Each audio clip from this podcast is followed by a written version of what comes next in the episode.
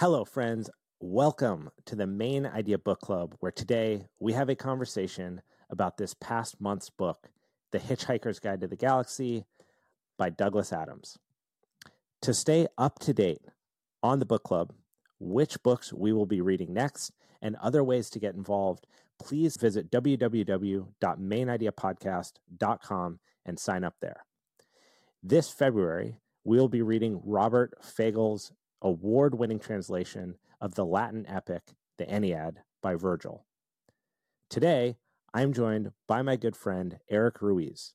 Eric is the head of business development for Google One in the Americas, covering US and Latin America, co founder of Eric's Nopales, a family owned pickled cactus company, and author of Blackout Wednesday, which is now available on Amazon. If you enjoy this episode, please consider leaving a five star review on Apple or Spotify. This helps so much with organic growth and placing this podcast in front of people that listen to similar themes. It's a big goal of mine to have this podcast grow completely from organic growth and sharing. Without further ado, the Mayn Idea Book Club, Season 1, Episode 2. Well, welcome to the, the second second book club in our book club. Second book in our book club. Uh, Yeah. quite a different pace. Dude, yeah, so very different. Um, I was, I'll be honest with you, I haven't, I read this a little bit in high school, Mhm. and I was like, you know what, science fiction, not really for me, but let's do it. I'm about, I'm about, I'm about expanding horizons, and I think my high level thought is that the writing, it's just so funny. I was Yes. just, I found myself just reading for enjoyment and reading for the jokes and the dry British humor. And that to Yep. me came across so well. And it was just like such a fun, fun read. Yeah. How about you? What do you think? I- I've I share so very similarly. I I tried to read this once before, and it must have been high school or middle school, something like that.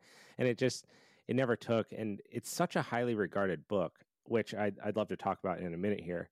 Um, so I felt like I kind of had like you're doing a book club. It's kind of if you venture into science fiction, this is one of the must reads. I was hit with the same thing. I I think I read this book honestly in like a week and a half. I was just like, it's so funny the it's so dry too which is very much my style of humor and the satire was great the characters were super weird and goofy and the whole story was just chaos i mean there's so much that happens and you're literally all over the universe right And under what is this my version is 215 pages so you he covers so much but it, it just had me laughing like i haven't read a book in a while where i actually caught myself laughing out loud and Lauren would be like, "What are like, what are you reading over there?" And I'm like, "I don't. This book it just kind of gets you. It's got these stupid little one-liners and like these jokes. So yeah, I, I very much felt the same way. Yeah, the um the the one-liners and I think that's what took me by surprise and also just like it was it's not it's science fiction, but I think the science fiction is more so like an aspect to drive the story forward. Like it's not a, really a science fiction story. It's Right. more so just like a a story of like like these four people and a robot basically like just traveling through the universe getting robot. A very sad sad robot. Yeah. Uh, shout out to my boy shout out to my man's Marvin over there. Yeah, Um, for real. But no, it was uh it was really it was a lot of fun. Did you did you watch the movie by any chance? So I that was one of my questions for you. I have not. Mhm. Uh, and uh, so I have a. I'm curious what your thoughts are on this. I have a little bit of a qualm with consistently being let down by film adaptations of books that I like. Not necessarily like yeah. if I've seen movies for books I haven't read and I love them, but it's very rare that I, I go through the whole process of reading and creating this whole world in my head and the characters and what I think they are and everything, which I think is one of the beauties of reading. That's why I love doing it. It really it stretches your imagination to come up with the story, right? But then I'll go see the movie and I'm like, man, either I just completely misread that or this is a terrible interpretation of this person's art, right? So I haven't. Have you seen it? You know, I haven't I haven't yet. It's on I, I downloaded the other night because legally. Um and I really I do want to watch it though cuz you know Mos Def is in it and you know Yeah. some and I think Zooey Deschanel is in it as well. You know, so kind of similar to your point, though, I do think that there is something to be said about the you know, we always build up this world in our head. You know, we are the main character. You know, we are Arthur or we are, uh, you know, Zaphod, if I'm saying that correctly. And then you watch the I thing had. and like, yeah, and then it never just matches your, you know, your your reality, and it, it just it's, or, or rather like your expectation, right? Because like the fantasy you've built up in your head, the play you built up in your head is always going to be much better than anything because it's yours, right? You are the main character. Totally. Your favorite crush is the actress or the other lead, right? So it just just goes on and goes forth. But um, I haven't watched it yet. I'll let you know how it does go. Um, Mos Def is in it, so I do I do really want to watch it. Maybe we can uh, when we do the the third book recap, we can sidebar a little homework assignment to watch this, and we can touch on it briefly because I, I was I was definitely going to ask you that as well. Um, one one thing I I thought was it was an unexpected Easter egg of this book that I took home, which it really just like played into the absurdity of life. It gives you such a macro on like, okay, here's this guy who's he wakes up to just another day and Earth's being demolished the same way that we would talk about uh, tearing down a couple houses to build a freeway, right? Like he just does such a beautiful job of scaling Earth down in the writing to just be like it's so insignificant and not to be like oh you know this book's so philosophical and there's so many life lessons in it but it does it did paint a cool perspective on on reality like hey you know we take ourselves very seriously sometimes. I definitely have a fault of doing this. And reading this book was like dude you're you're floating around on this like rock in the middle of an uh, infinite expanse of nothing and and what are you worrying about? Like that i just kept getting hit with that like over and over and over. Did you yeah. have any feelings like that reading it? Oh, absolutely. Like it was funny too how like just you know Arthur he wakes up his house about to be demolished, and the very same thing is happening to Earth. And so like as you scale up, you know, going from like mm. you know somewhere in England to Earth to like the galaxy, it just becomes you become like more and more uh, insignificant. And I think for me, a similar takeaway to that is like the higher you go up, the more you have in common.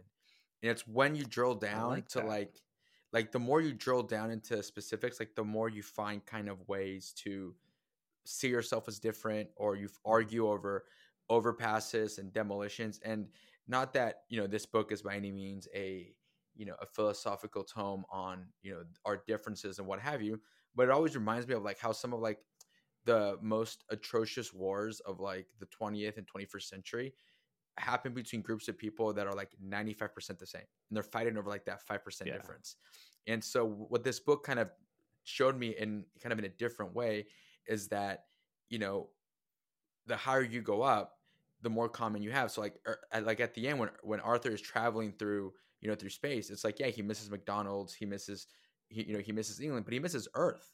And like ultimately yeah. like i think maybe when he saw trillian as well which by the way is a sick rap name mental note for later. Yeah. You know I, I, think there was i, I want to believe that he was also just like happy to meet another earthling or another human being right? So that was a sort of another kind of takeaway for me that was sort of that I didn't really expect to to encounter. I really like that. That I I hadn't I guess I had considered elements of that, but I hadn't put it the way that you just did, which is I think beautifully said. It does give you a little bit of that perspective. And it's true, man. I mean, I've I've read uh, similarly about astronauts that go up to space and they get this I forget there's a name for it, but it's like the overview the overview effect, I think is what it's mm-hmm. called. But they get oh, up there and then they look down and like you just it's just a ball. Like uh, we are so in the minutia of our individual experience that we are convinced that our problems and our issues and everything are indeed should supersede those of others and yeah a lot of the the conflicts and the issues and on a civil level a, a macro level a micro level they're all from these this feeling that you're so much different than your neighbor or yeah. you that you can be. And in reality, you're all that's a great way of putting it from that high up view. You are so similar. And you do kind of feel like uh you feel like you can tell his loneliness as he's getting cast through all these different he's trying to grapple with the fact that like damn like earth's not there anymore that's crazy but no what's interesting is this massive event happens, right? Like Earth is destroyed. And it's it's so whatever. I mean, it, it's like a, a calculation in an Excel spreadsheet for the rest of these uh, these groups at these much bigger planets doing much more important things. I thought that that was another interesting view Yeah. is the insignificance of it, and we can do that with anything. You know, you can be like, oh, this this job interview I have, it's the biggest moment in my life. It's the most important thing. If I don't ace this, like everything's going to fall apart. It's just not true. Yeah, and, you know, I'm, I'm glad you brought that up because one thing, you know, I have two, I have two little ones at home, and you know, there are moments when my oldest, he's he's like two and a half, almost no, he's almost three actually, but like something will happen and he'll just lose his mind, he'll cry, and to me, and like for example, like the other day, like you know, we were playing a record and like the song went to the next one. He got really sad because he wanted to hear the first song again. So like I had to like walk over, you know, do all of that. But in that sp- in that like 30 seconds of me adjusting the record, you know, which was you know shout out to Mac Miller, uh, it like he- he was like really sad and like he was crying. He was upset that the song had ended, and there's there was a part of me that was like, bro, one sec, dude, I'm gonna fix this. Relax. But then also at the same time, you know, he's two and nine months, right? So it's like him that song ending is one of the most emotionally impactful moments of his young life. And so, like, relatively speaking, right. it's like it's still really impactful and really that and and really uh, not traumatizing, but like it's still really impactful for him because you know he's just learning how to be sort of a human being. And so that's sort of another thing that kind of like this thing that uh you know perhaps from the opposite angle that I, that I that I took away from this book where it's like like for Zaphod and for you know folks from the intergalactic or for, you know from the galactic uh, governments, like Earth exploding is like nothing. It's like a rounding error. It's just like all right, whatever. We have to build this overpass. But obviously, for a lot of people, for like a lot of people, it's like holy shit, dude! Like nothing exists anymore. And so Yeah. I saw my son kind of reflected in those pages of like you know like maybe sometimes I am the galactic uh, government and my son is like Arthur you know, to me, you know, Earth getting blown away is nothing, but to like Arthur, it's like his whole world is little has literally collapsed. Yeah, that's a, I like that. That's a good way of thinking about it. It was a very clever book. They, I, I'm actually so. I've done a little bit of a little bit of reading about this book and the radio show that preceded it, and the development into like what ultimately became like quite a big franchise. I think they even at one point had, I forget the name, the the author of Artemis Fowl commissioned to then Oh. write an, the sixth book in the series, which wasn't even like by Douglas Adams, right? It's that's how big this became. Mm-hmm. Why do you think this book is so popular? I mean, this comes up all the time in must read lists, in science fiction lists, and uh, it was so surprising. One because it's so small. I mean, it's a little book. It's not. It's Yeah. not like you have to read this you know massive novel that explores space time and this character's transition through it. Whatever. It's just this little 240 page book of largely satire, dry Mhm. humor, and a couple crazy characters that it's, I mean, you picture Douglas Adams writing this, and the guy's like, I'll name him uh, the Zaphod Be- Beeblebox. I don't know. That sounds like that'll work, right? It's very zany. What do you think it is about it that cements it in these constantly revised lists of must read books? Well, that's a fantastic question. I think off the top of my head, I think it, I, th- I think you sort of hit the nail on the head earlier too when you said that it's sort of like a macro representation of like the daily trivialities of of life, right? And it's kind of spun up in this, you know, space opera chase and what you know, car theft or spaceship theft. So I think we kind of see the absurdity of everyday life reflected on it. And I also think in some respects it was because it was published like in the seventies, if I you know if I'm I not think it was mistaken. 70. What does it say here? Yeah. We got time, so we'll do a little. Yeah, buddy. 1979. Yeah, so I think so I think maybe it's also like the product of its era where you know, it was around the time where everyone's forecasting and thinking about what the year 2000 is going to look like. And so I think it kind of hit a cultural tailwind in as folks were, you know, the Jetsons were hitting its I mean, the Jetsons were probably had peaked by then, but I think it, you know, we were what 10 years removed from landing on the moon or something like that. So I think it was all still fresh in in the cultural zeitgeist and I think that probably we're gonna so- we're gonna set we're gonna set the stage here real quick for for what you're doing because uh, these timelines I think are important. So first episodes of the Jetsons 1962, Okay. uh, and then Oh, so it's still the running other- then. Right. So it on the still moon ran. 63? Uh, yes, nineteen. Wow, I didn't know that. The Jetsons only ran for w- one year. What? No way. No. th- Okay. Here goes Abe trying to pull up uh, factual information off uh, Wikipedia. Uh, let's- yeah. No, but it did did say first episode. Yeah, first episode sixty two. First episode, and then we went on, we landed on the moon when? Moon 68 landing. or 66? I want to say 68 moon landing. Original moon landing.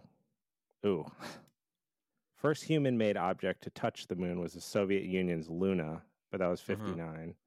Yeah. Uh, I'm obstructing the flow of the conversation here trying No, to it's find- good, dude. This, no, this is important because this is This like is this is important. a 20 year period. Yeah. 1969. We were close. Yeah. 16. Nice. So, it but, was but to your point, this is space, and space has just been explored to the greatest degree to which uh, humans have to date explored it, right? By actually putting a person on the moon, Mhm. and then several years later, this comes out. So people are thinking about the a different version of their existence in the universe in a very very serious way. So this book probably played into that headspace very effectively. And you're coming off of well, I don't know. That might be a stretch. Just like the late 60s and psychedelic exploration.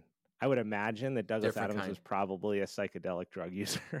dude had oh for sure some of with some of these names and some of these concepts and like the actual manual of the uh, or like the actual writing of the hitchhiker's guide to the galaxy that's the book within the book um Super meta. was- yeah super yeah yes exactly so Yeah. it's like a really good uh um sort of meta summary for it what um did anything really surprise you about the franchise because i didn't know it was this big like you even telling me that there's six book i was like oh i thought there was like two yeah, everything surprised me. Again, like uh, this goes back to my my original question of like why do you think this is the book that you hear about? Because that's exactly how I came to learn it all. Like I I thought that this was just a standalone kind of one hit wonder book by Yeah. Douglas Adams. I didn't know that there was three books in this series and then several more and then that it started with a radio show that then grew into the Mhm. books and that there's multiple versions of the same book for UK and US. It's a very that strange confusing whole series of of things. Mm-hmm. But I think uh, your your question was why do I th- or what was your question? Sorry. Yeah, it was. Did any, did anything really surprise you about the media franchise? I I Whether like it's the to, radio I think I would have to see the timeline from like when did the most recent one come out? That was in the last five six years. I feel like right. Well, Yeah, I think you might be go. right. We can check this out too. This is where you need that uh, Jamie assistant that Joe Rogan has, where he just Dude, we got to queue up up all the, uh, or we got to queue up all the chat bots. You know, Chat GPT or whatever. Exactly. just okay. So that uh, this one came out in 05. Dang, was that's when I graduated high school. Damn, that was two years before I graduated high school. Oh snap! You're 07, bro. Yep, 007. So okay, sick. 2005 that came out. So, but that's still, uh, I guess that's surprising that it would be such a late adaptation. Have you read any other uh, any other books that would fall into the category strictly of science fiction? Oh, I read uh, I read Project Hail Mary not too long ago at the recommendation of a friend. That was really good. It's about it's I won't spoil it too much. It's from the guy that did I think The Martian. So oh wow, it's yeah, yeah. So it's a book about there's this doomsday thing happening for Earth. I think it's a comet, and so they send you know a trio of or a few scientists into space to sort of detonate the comment from the comment, some something to that effect. And one of the the so the narrator is the only one left alive after breaking into space. So the whole story is about him trying not only to save humanity, but eventually find his way back home. So it's like it's a bit of a classic, you know, setup, but Yeah. masterfully written. And I think one of the first few, um, one of the most recent science fiction books that I've read, which actually begs an, a different question, which or raises a different question, which is, why do you think you haven't read so much science fiction? I, I think it goes it goes back to this like deep fear of space that I've had since I was a kid. That I, I think I do quite a lot, much a lot better with it uh, as an Mhm. adult. But it was like a stop me in my tracks kind of. Um, I don't know if I would call them panic attacks, but like Really? I would start thinking about this is like seven, eight, nine. I mean, Yeah. and then the I'd say the intense bouts of it were very close together when I was younger, and then they'd just space out a lot more. But they can still be very intense, where I'm thinking about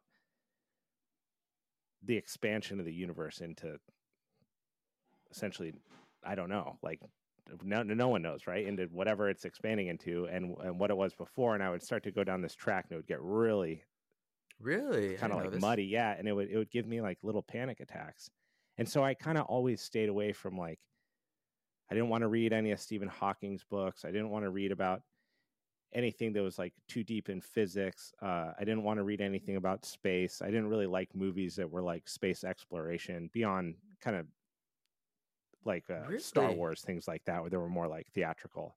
Mhm. Uh, but it wasn't until I got older that I I turned like the resistance of I'm afraid of this genre. I'm afraid of talking about this and thinking about this to like curiosity of like, why am I freaked out by this? Why does it stop me in my tracks? And that's when I started to read like oh, not not a lot of science fiction. I mean, but having more interest in it and having more interest in conversations about it, uh, movies on the subject, and that's when it kind of like opened up my interest into artificial intelligence and reading about that, listening to podcasts about that. Um, but that was probably the biggest reason why it was just like a resistance, a, a genuine fear or like existential calamity.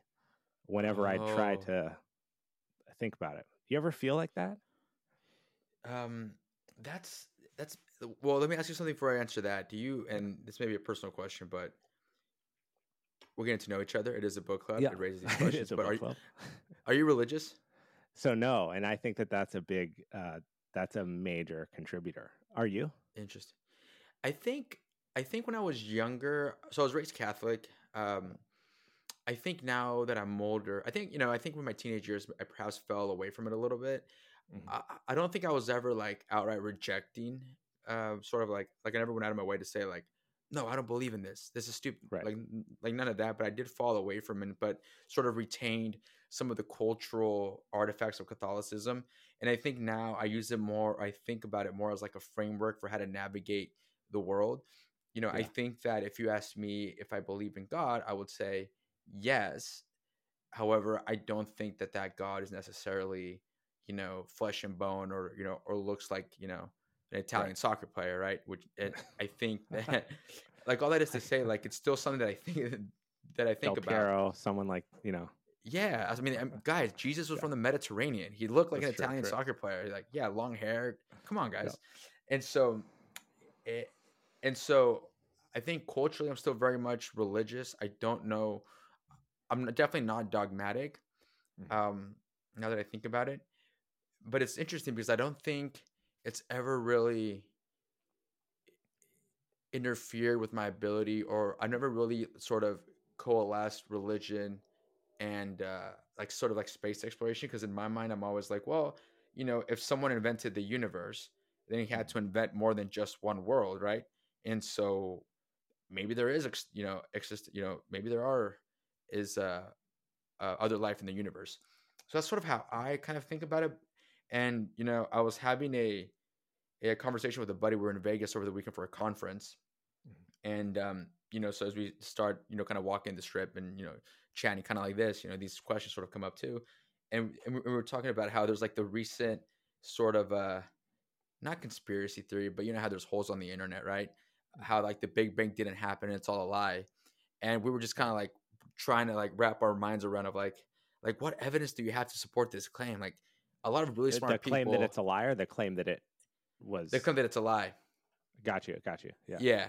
And so the conclusion that we came to that he said, you know, much more eloquently than I could have. He said, if you he said whether you believe in science or whether you believe in God, if something happened to create the universe and life on Earth, like, do you really think it would be quiet? Like, it would almost by definition have to be loud and messy and explosive and all of these different things. And I was like, damn, that's a very very good point. Uh, so, anyways, I don't know how we got on the religion track, but it's interesting because I think I think if I hear you correctly, it's almost like you know perhaps you being non-religious sort of you know influences a little bit how you think about space exploration. Whereas I think for me, even though I was raised religious and perhaps still am a bit, it never really sort of interfered with my ability to enjoy science fiction. I think I didn't enjoy science fiction honestly because I wasn't. I always told myself I wasn't good at science. I think that's why. it's like, you, you know, it's it's it's actually interesting to talk about this because now that we're on the subject, I think back to when I did try to read this younger, and it, it mm-hmm. was it was definitely that it was that angst about infinite expansion in the universe and and how much of it I won't ever get to understand in my lifetime. That's another thing that like is it, it's a catch 22 though because then I also I would if I you know met a genie and they said what do you want to know? and I'd said uh, what's the purpose of the universe? You know I kind of don't want to know that answer at the same time that I would be like itching to ask it right? It's like our boy Arthur yeah. Yeah exactly and I I, I would say this like I I have wanted my whole life to be super religious from a if nothing else than from a comfort standpoint it would be very nice very nice to think and feel convicted about the fact yeah. that when i died I, w- I would have this much better version of reality for the rest of eternity uh, to participate in than what i do or don't have any feelings about it you know what i mean like not yeah. knowing and now we're on on death. This is a hard turn to the right, but uh, oh yeah, not knowing pers- pers- uh, expectations or thoughts about death, and re- not rejecting. I, I think you said that well. Like it's not that I reject religion or reject God, or, or I, th- I think I'm figuring things out as I get older, and and and they become more important as you see people that you love and care about pass away. Yeah. Uh, but as I think about that, it would be very nice to just go to bed at night and go, well, God created the universe and I'm just participating in it. And when I when I die, provided I'm a good person, I just get a lifetime of uh, you know an eternity of, yeah. of excellence. And we we touched on that last last month with uh, four thousand weeks. Like it's but a mere blip, not even. It's a fractoid of a blip, right? And then eternity on both sides before you were born and after you die is much much much much longer so that's my pull to religion but then i i stand there unconvinced and unsure. And it's in that uh, kind of mindset that expansion and space and and the potential randomness of it all becomes yeah. a little bit overwhelming i think is how i would put it. Whereas it would be better to just be like oh yeah well but god created it so it's that's why we're here. And it's uh your life is the purpose of your life is to just be a good person and uh, await eternal happiness and you know uh, in his kingdom. So that's uh, that's definitely why i didn't read a lot of science fiction when i was young now we know. I'm glad we figured this out though. Yeah. Yeah. It's uh yeah. what are your what are your thoughts on i mean while we're here what are your thoughts on the expansion of the universe? Like what do you think it is expanding into yeah, I mean that's what I'm kind of similar to you in the sense that like I don't I can't even comprehend the question at times it feels like. And what I mean by that is like the idea of an ever expanding universe that takes light years to get through. Like I just I, I just don't think my mind I think it would literally shock me to death. I think if someone told me how all of that worked, it would literally literally kill me. Implode. I think yeah, I th- I think it was on Tim Urban's blog. Um, on Wait But Why. I, I think maybe it's like the 10, Fermi 10, 15 years ago. Yeah, was it that one where it's like how far backward? Like if you took a time traveler from like the 1500s and you brought him to today and you showed him how technology worked, like would that novelty like literally kill him? And I think it was something. yeah, it was like kind of like this uh, thought experiment related to that. And so I, I, I I think about that thought experiment. I'm totally butchering now, so we'll, we'll find the URL later and send Shout it out. Shout out Tim Urban though. I mean, the guy's a legend. It's a phenomenal website. Oh, that's another Blog, book we should read too. Yeah, we should read that book too. By the way, his book came out. Uh, we will. I think late. I've wanted to read yeah, that. So now that we're both on, yeah, we'll do we'll do that too. Boom, boom, boom. We'll get we'll go through some classic readings next month, and then maybe over to the boy Tim. Um, but yeah, so I think about the expansion of the universe. I think about that blog post where it's like, if someone told me, I would implode because my mind would just be like, uh, "What just happened?" And I that's think it. it's it's just hard to. It's impossible yeah, to grasp the size that we're talking about. Like you've seen uh, diagrams and people kind of break down measurements and they'll they'll try their best to explain to you how big uh, infinite is, and it's I, yeah, I can barely.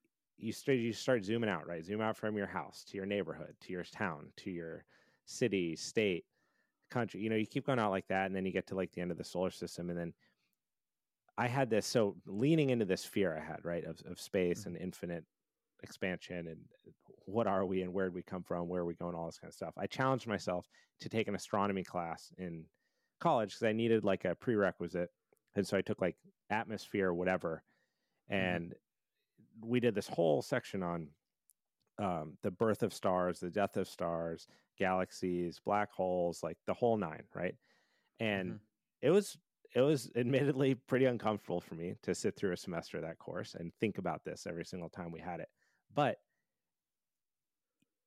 our understanding is so limited. Like what we have been able to see, even when you look the furthest that we can possible see, it's fr- it's like it's as insignificant as our life when you're talking about the size of the actual universe. And I was actually, you know, I'm glad we're talking about this because it is something that came up for me in this book where this humor element of his writing about this thing that's always bothered me Mhm. was very enjoyable because it was so ridiculous and at the same time it could it, who's to say it's wrong right like that's how un, in, absurd this could all be is uh Yeah. y- y- when the scene when they're getting like i mean this was really insane but when they're getting like dragged through all the different uh like what uh, the time zones where they were traveling so fast and so they're getting like plunked in and out of all these different things there were like dolphins falling through the ceiling and rats running around whales or something. Yeah. yeah, it was just like so weird. I had to read through it twice to be like, what is this is like the craziest scene I've ever read in a book. And I'm like, it almost gave me ease in just how chaotic it was. I was like, you know what? You don't have to have all the answers. And it might give you anxiety to think about this kind of stuff, but it doesn't really matter. And that was kind of like, ah, it put me at ease with his humor. Yeah, it's it's like a it's it's almost like when you go to the doctor to do like a really complicated procedure, and every you know, God forbid you ever have to, but you kind of want your doctor to be like, "All right, dude, you know, it's a first day, but I, I need you to take your pants off and turn around." You know, it kind of just takes you know, it makes it a little bit, you know, it, it just takes the gravity away from the moment and pushes you at ease a little bit. So that's a that's a good point of like introducing these very complicated or existent or treating these existential questions with just like a hint of just like whimsicalness. I don't know if that's the word, but it's no, like, yes, very well said. yeah, it yeah, is. It, it um, is whimsical in nature is a very good way of putting it. Yeah. And by the way, for how crazy you think that is, for like how little we know about space, I was like over the weekend I discovered uh, uh again in Vegas uh, with my buddy Tyler. By the way, we did like no drinking. This is us after eating like you know Flying Dutchman and burgers at In and Out, which by the way is overpriced for being in Las Vegas, but whatever. Um, he told me that yeah, we know like way less about uh, the deep sea than we do about this. Which is also really crazy to think about because it's like i mean people go underwater every single day to like explore stuff sometimes you know for work sometimes for pleasure sometimes for academic studies but it's like we literally go underwater every single day. We don't you know we go to space what every 10 15 20 years? I mean Right. I, I i'm sure that's being very generous. And we still don't like don't know anything about that. So uh, for how crazy you think space is dude just wait till you start thinking about like deep sea exploration and like fish I, they uh what book did I read that book? Have you read Deep by. James Nestor or Breathe? no He wrote Breathe, which about I like think- nasal breathing. yeah i think Great. breathe is in my bookshelf actually Yeah, it's, it's fantastic. But those two books back to back are like I read Deep and then I was like inspired and I read Breathe. They're both epic. Re- reread Breathe because of its application Oh, to cool. sport, but fantastic books. But he talks about uh, Deep is all about free diving, and when he talks about the ocean, it's like it is super unknown. And it's where we all came from. That's uh, the irony of it is we know nothing about it, but we literally from amoebas on rocks, you know, s- slowly came out of of the ocean on the land, and so it's this this very unknown uh, whole environment. Yeah, It's kind of crazy. Yeah, man, that's that's the, the the other. I think another thing related to that that I that I read recently is that like dinosaurs were more like big chickens than big reptiles, which somehow is more terrifying. You know, kind of Ah, like man, I- revising sort of like how we came from. I think about that. Like, okay, so we become more and more digital by the day, right? Mhm. Like, I, I mean, I can think about every everything about me is pretty much available in some digital form from Mm-hmm. even these episodes, recording them, housing them in clouds, and then you know putting them online. You stream videos online, you watch TV. Uh, we read books, and I like to have hard copy every once in a while, but that's a rare thing, right? It, most of everything is is harbored online. You think about like the pyramid. Have you been to Cairo and seen the pyramids? Um, no, or I've any, it to, doesn't have to be no. the pyramids. Anything like like a really impressive ar- structure that you've seen. Yeah, I was in I was in Spain a couple years ago visiting some friends, and um, we like we climbed a castle that was like built like in the 1200s, and Wow. I was like, dude, my country is like 300 years old, and like this castle is like even older than that. And then I'm, I've been to Jerusalem, which was like totally mind blowing same. for like a number of different reasons, right? Um, it's like you see like dynasties. or, There's like Greek architecture built over like Turkish architecture, and within like 10 square, like you know, 10 square meters or whatever, there's like things stacked up, things stacked on top of each other, built like a thousand years apart, which is like also very mind blowing. So so I think about these as like I'm to go full humor me on the conspiracy theory here, but I uh Sick. When I'm standing there like looking at the pyramids and we we did a little trip where we were able to like go up inside one and you stand and Cairo? you come back out in Cairo, yeah. And so I went there in 2010. Um, I turned 21 actually on the Nile River. It was very fun. So Oh, that is we're there, and uh, you see these structures in person, and it's Mm-hmm. very striking the size, and not just the size of the actual pyramid itself, but the size of the blocks that make up the pyramid, which from a distance look kind of insignificant, but when you're standing next to one, they're six feet tall. I mean, I'm standing in front of one, and it's bigger than I am. So you just think about the the mass and the size, and there's been plenty of TV shows and books and stuff written about how complicated this was and how did they do it. But I, I I'm going to connect this digitization and and Egypt here for a second. so Let's hear it. Let's hear it. I just I see a, a a way in which what if like what if you were just wrong about everything right? Like what if we were wrong about our, our measured history which of course would reject science in earnest which I, I don't believe. I do think that we are uh, on par with understanding. But you see a, a world like this with records for sure and and things that have been dug up and you can carbon date them and you can look at the snapshot that you get of culture at that time based on what you're finding but what if it was more advanced than that? And there was a point at which there was this uh, conversion to a digitized type world very much like ours. Like let's say uh, tomorrow something horrific happened and everyone on earth got wiped out. Of course the obvious problem would be that there would be 7 billion bodies and skulls and skeletons right to dig up Be and very depressing. discover.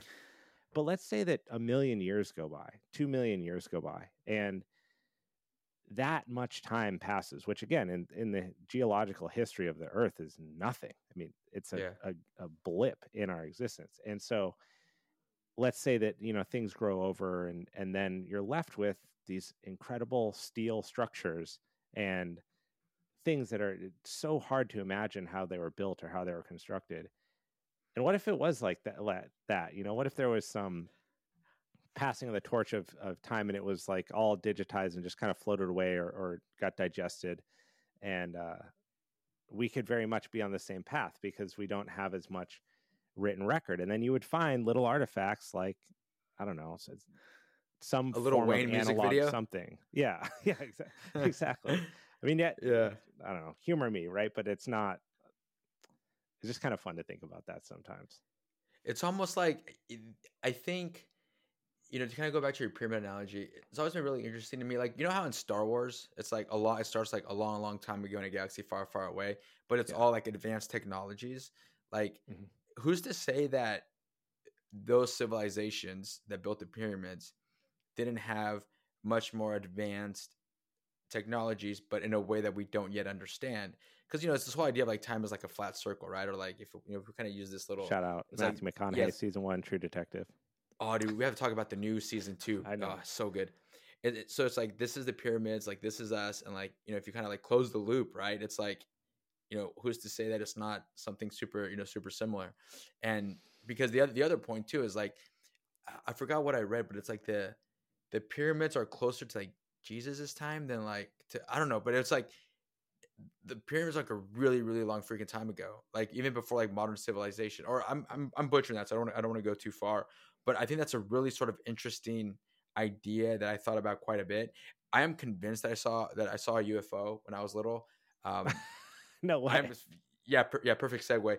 And it wasn't just me. We were like at a family barbecue, and my aunt was outside. I was like seven years old. My aunt was outside pointing at the sky, and like a bunch of us from the neighborhood just came out. Right, we, we all came out. We're like, "What is going on?" And we just look up, and there's like this floating thing, and maybe it was like, you know, a, a a test, an early drone prototype, but all of us saw it, and I'm convinced of that. But I also think that like, and, and perhaps this is part of the absurdity of that's related to the book. But it's like, at the end of the day, like if that if that was an alien or like a UFO, like people have to go to work the next day. Their kids have to go to school. you know what I mean? So it's oh, like, oh, you mean the aliens? Like they got to get back home. no, Yeah. and, and- yeah, and, and us as well, right? So it's like you can't spend too much time like dwelling on that or thinking about it because like kind of like real life picks up again. And so it's like again to go back to your you know um, a point you made earlier. It's like for us, our lives are the our problems are the most important problems, the most pressing problems. So if there's like UFOs, well, that can wait till I get my next paycheck. You know? Do you think that we are alone in the universe? No, no way. Yeah, No same. Hundred percent. I- I'm. I am one hundred percent. Absolutely not. Just on Yeah. sheer size. Just Yeah. on the size of it, like, and the likelihood that other planets can support life that we haven't been able to discover in our short. uh, Again, you say like uh, you were talking about time uh, or or civilizations like 2024 years is, is our like modern civilization right and you look at like the the Webb telescope images that come back are like really impressive. And when you contrast those against images from 30 years ago, it's like, oh my god! Like you see the you've seen the photos of the pillars of creation, right, from the Webb telescope. It's pretty nuts, man. It's it is just mind blowing how beautiful that is. And that's in a very short amount of time that we're making progress on these kind of things. So you push that yeah. what are we looking at in a hundred thousand years from now, right? Provided that we can hang on and figure this out. Uh, I can only imagine it's going to be miraculous, right? I, the Oh, distance definitely. you can see, and, and who knows what other kind of issues or, or challenges from an engineering standpoint we're able to solve and figure out and travel. It, I'm just 100% convinced that uh, we're not alone. I'm also completely unsure if anyone would have any interest in stopping yeah. by. If you know, I can I picture you're like, it's like you're driving through like a shitty town, you know, and you're like, "Uh, I don't know, let's just keep going to the next city. Yeah, let's just keep going. I have a personal theory that like, you know, maybe aliens have tried to visit us, but they try to visit us like during elec election years. Like, whoa, hey, you Yeah, gotta turn this like- around, man. This, yeah, you turn, you turn. Yeah.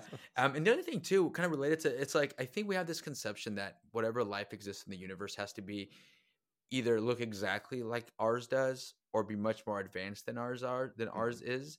Like, who's to say that? Like, let's say there's like a planet a couple light years away that just has like the equivalent of like plant bacteria on its surface. I mean, that's technically life, right?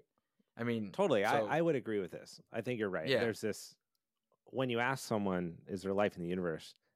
I think in their head they think, "Are there other humans that are just like us somewhere else doing human-like things on their planet?" But you know, even to the book, the characters are so f- weird. They're so weird that they make me think like, "Oh yeah, what if what if they weren't humans, but they were just you know some speechless uh gas consuming like blob species that loved pine cones or so you know i don't know something just so random is totally a possibility why wouldn't it be Yeah, and then kind of kind of related to that too, and it's like I don't know how much you've thought about this, but this idea of like time, because I like how they played with time as well. Um, it's Mhm. like they're, and so it, it gets me thinking quite a bit of like not necessarily time travel, but like, I, yeah, I guess time travel. Like, did you ever see Dark on Netflix? yeah dude that was so, saw, yeah oh my dude, I, that's like my. Fa- I used to work at Netflix, and Yeah. I will, so I have some domain expertise, but that is the best show on the service.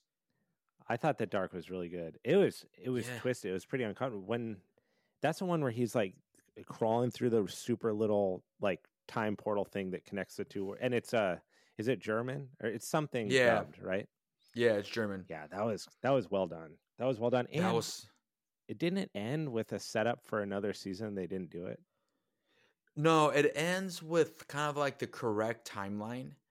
And so you see the main characters are paired off like different people now. spoiler Um, alert because they oh yes, shit, spoiler alert. Well, that means yeah, it's been out for a while, but um I think about that in the context of like, you know, what if like the UFO encounters are just like different versions of ourselves, kind of warping through space and holes and what have you? Because I think like I I I know there's some there's scientific grounding, and I think even Stephen Hawking at one point, like I don't know if this is true or not, but I guess he purportedly threw a party but waited till the last minute to announce it.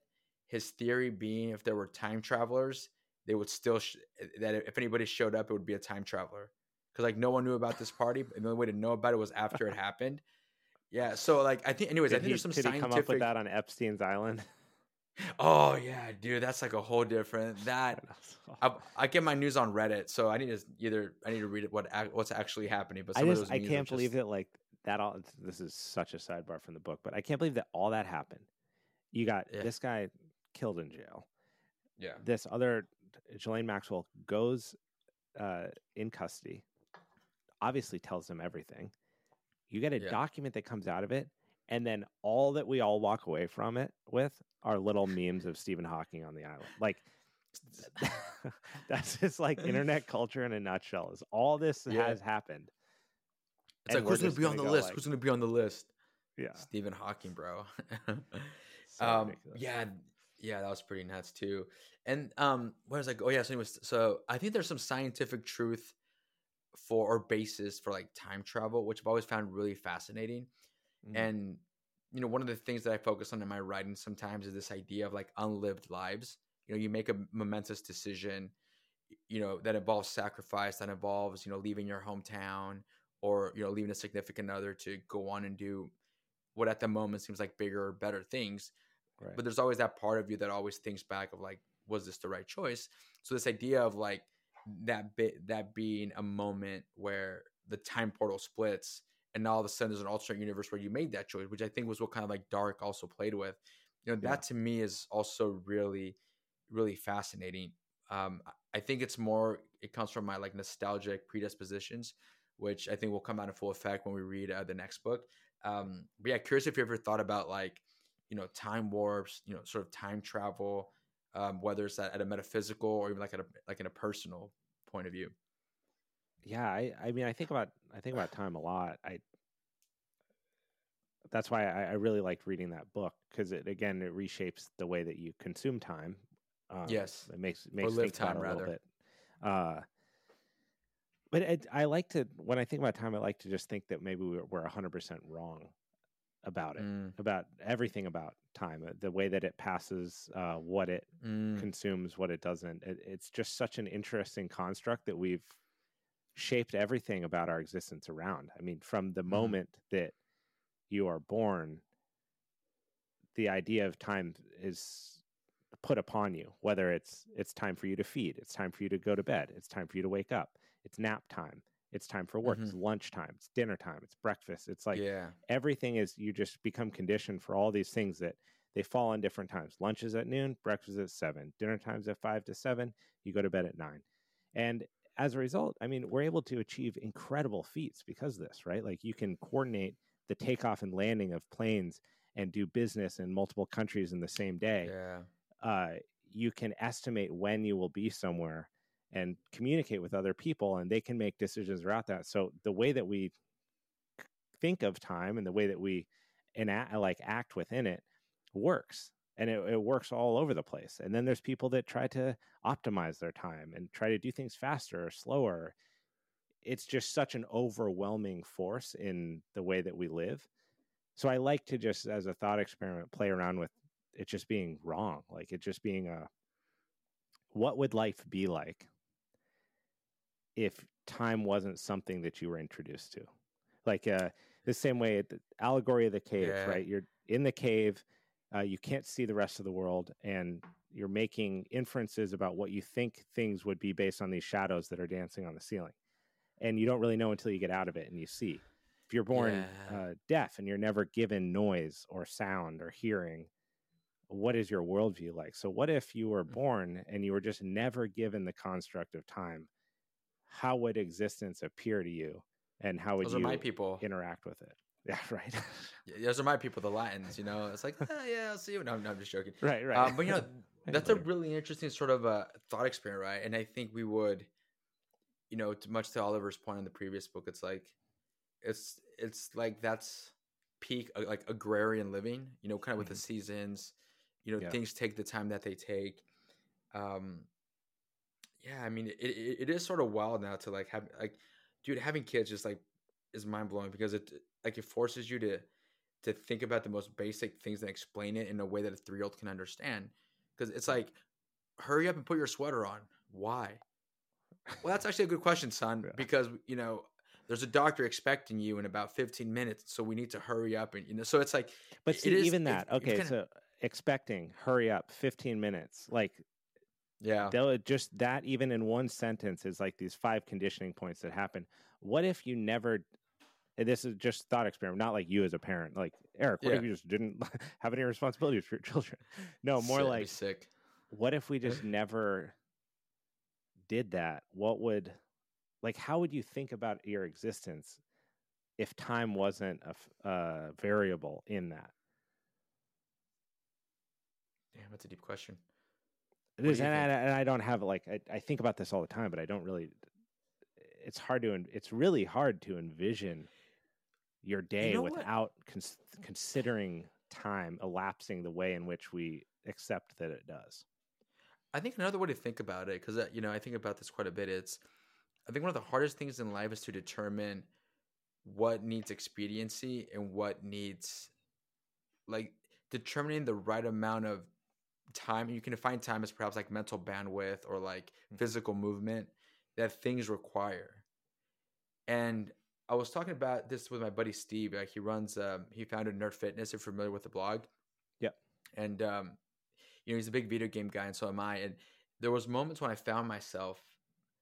Uh, I've, I've playing this game called Ghost of Tsushima on the PlayStation Five. It's fantastic. That's like the um, samurai version of Elden Ring, yes, yes, yes, yes. That's, that's a really I would be putting it. playing if I had a PS5, but I don't, so I play Elden Oh, Ring. bro, you, oh, you gotta get one, dude. Um, but anyways, with Ghost of Tsushima, there were moments where I caught myself just like trying to like do a speed run, just like beat the game as fast as possible, and and and I, and I really had to sit back and like think about it. I was like, am I? Is this like a microcosm of my attitude towards life of just like trying to get through things as quickly as possible for the sake of like this checklist, this checklist mentality, and not a lot of people. I I don't know if I've, I've I don't think I've shared this with anybody actually, but it's like, you know, one of the world premiere. yeah, boom, boom, boom, boom, boom, boom, Los Angeles, boom. But um, the one of the difficult things about like growing up as a as an immigrant or the child of immigrants is like two very distinct takes on time. Mhm. It is really hard to marry like sort of like for lack of a better term like a protestant approach a utilitarian approach to time with like a more catholic latin approach to time which is like things take how long that they take Right. and and so i don't know if i'm articulating this super well but it's like it's two very distinct points of view on how to deal with this concept of of of time and for large parts of my young young for my childhood and adolescence I, if I had to summarize like some of the challenges and growing pains of adolescence, it's just literally it would root it on like which time, how to view, how to respect time. Is it yeah. how my parents and my culture expects me to, and um, or is it how sort of my new culture of assimilation and the way is that the right approach to it? And so much of like the cultural challenges and like not identity crisis because I don't think I really had that, but it's like a lot of those interpersonal challenges just arise from like different viewpoints on time. And I think that's a very underrated talking point on like the immigrant yeah. or the acculturation discussion. you know the old saying like if uh, if a tree falls in the woods and no one's there, does it make a sound? You know that old thought experiment. Yeah. So what what is time if no one is there to count it? Oh. Like you think about, I mean, back to back to the book, back to the universe. Uh, world world explodes tomorrow. Mm-hmm. What is time at that at that moment?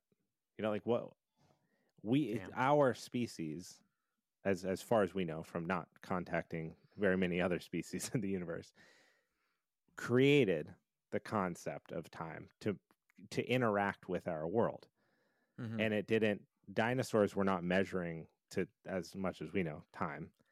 Yeah, they weren't uh, tripping out on. It's a huge took, part right? of our, our life. So if the world exploded tomorrow, what would what would time be? Is that is that even a thing? I guess that's kind of the reduced version of it. Is like at that point, is it even a concept? Or you forget if the world exploded, just like if like the internet turned off, or like if there was like a zombie apocalypse, let's call it, and like the world civilization just stopped operating, you know? Yeah. How like we... how, then how does it, how do you consume it? Big food for thought as we close out the episode yeah. because I know that you have to get going here. But um, I like I like where this is going. Okay, uh, closing up here on Douglas Adams, very famous, uh, renowned nice New York Times bestseller, Hitchhiker's Guide to the Galaxy, paperback, very cheap on Amazon. Yep. Uh, any last thoughts, quotes, things that you hated, things that you loved, uh, things that um, you wish were done differently? Um, I think the I think the "Don't Panic" motif throughout the book was really funny, and I also just like the the bureaucratic vogons, the yeah. you know where it's like when like Arthur's like trying to lie to him and tell him his poetry is good, and I think that whole I think that one's really funny because it's just like so, but do you even like your job? Like, you know, your superior shouter, like, do you even enjoy this? I thought that was sort of really fun and oh like kind God. of like, you know, as we kind of live through this environment of like tech mass layoffs and you know folks sadly losing their jobs, it's just a reminder of just uh, you know, the ridiculousness of some of this like corporate and bureaucratic organizations. Um, so good. But yeah, I think that was my lasting uh, takeaway. What about yours?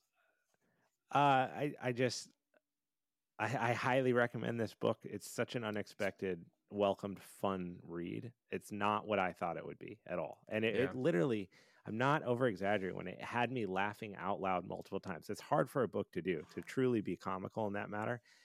Also, stuff like this the the cliff notes, which is hilarious because they're they're self-imposed cliff notes of nothing but like h- half a page will be consumed by cliff notes of his own notes to his own story i thought yeah. that that was another just like hilarious thing there were so many uh, incredible one liners, incredible, incredible quotes in this book.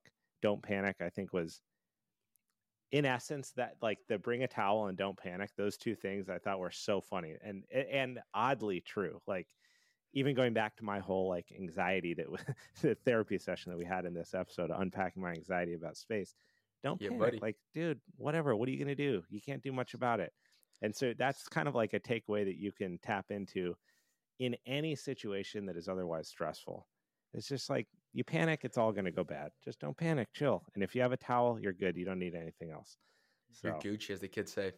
Well, uh, I've announced it in the intro, but we will be reading uh, Robert Fagel. Fagel? Yeah, Robert. Yeah, Robert Fagles', Fagles' yeah. translation of the very famous Aeneid by Virgil. I'm extremely yes. excited to read this. It's been so long since I've read anything like uh, the Odyssey, anything by Homer, any anything from this era. So this will be another venture into something a little bit um, unexpected and unknown for me. So I'm stoked that you suggested this one. No, dude, thanks for going along with it, man. Yeah, I, I think you know it's been a while. Like I've had this intention of reading classic, you know, classic Western literature, and I always open like you know the the Odyssey, and I'm like, yeah, I just can't really do that right now. So yeah. this is a good forcing mechanism. It's a good way to dive into something that's foundational and uh, should be fun. It's a dope story. Yeah, I'm ready. I got it. It's already on my bedside. I'm going to start it tonight, get ahead of it a little bit, and um, we will reconvene in the end of February for the third episode. And uh, thank you, everyone, for listening. D- to be fair, oddly surprised at the success of the first episode. I, I will say to you. Uh, oh yeah, yeah. I just, I, you know, we had no idea how Good. it would go, and statistically, it actually did really well, even alongside uh, episodes with jujitsu greats and uh, strength and conditioning trainers. So either everyone We're on LinkedIn greats. tuned in uh, from your post, or people actually read along and uh, and joined us. So I'm excited to see where this goes. We're committed. We're doing this every month, and next month we're going to do a, yeah. a little uh, cocktail social. So uh, we'll fill you guys in on that before we do it. Awesome, Eric. Thank you so much for doing this. I, will really enjoy your time and having these conversations. It's super it's fun blast, to be man. able to to chat about uh, books and all the other things that we end up talking about uh, because of it. So I appreciate it, brother.